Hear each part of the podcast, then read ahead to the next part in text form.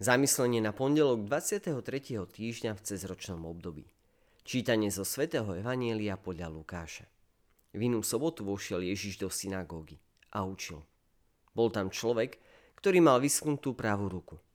A zákonníci s farizejmi naň striehli, či v sobotu uzdraví, aby ho mali z čoho obžalovať.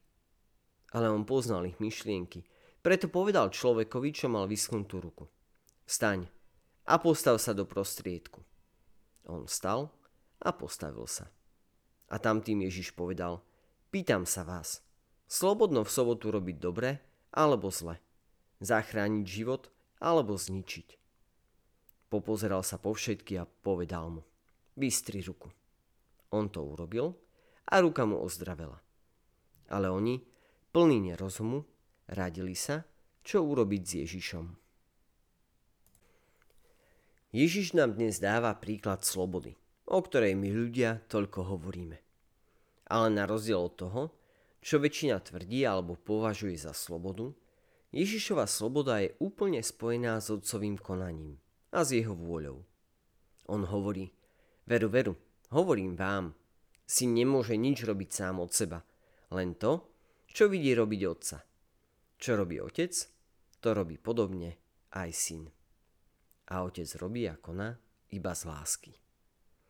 Láska sa nedá nanútiť, ale núti nás konať. Ťaha nás k sebe a vracia nás k životu. Ježišov príkaz staň a postav sa do prostriedku má oživujúcu silu pre toho, kto miluje a reaguje na slovo života. A posledná časť jeho príkazu Vystri ruku, ktorý uzatvára zázrak, definitívne vracia život a silu tomu, čo bolo bezmocné a mŕtve. Skutočne zachrániť znamená vytiahnuť zo smrti. To isté slovo sa prekladá ako uzdraviť. Uzdravením Ježiš zachraňuje všetko, čo mal ten úbohý chorý človek mŕtve. To je jasný znak Božej, otcovej lásky k svojmu stvoreniu a stvorenstvu.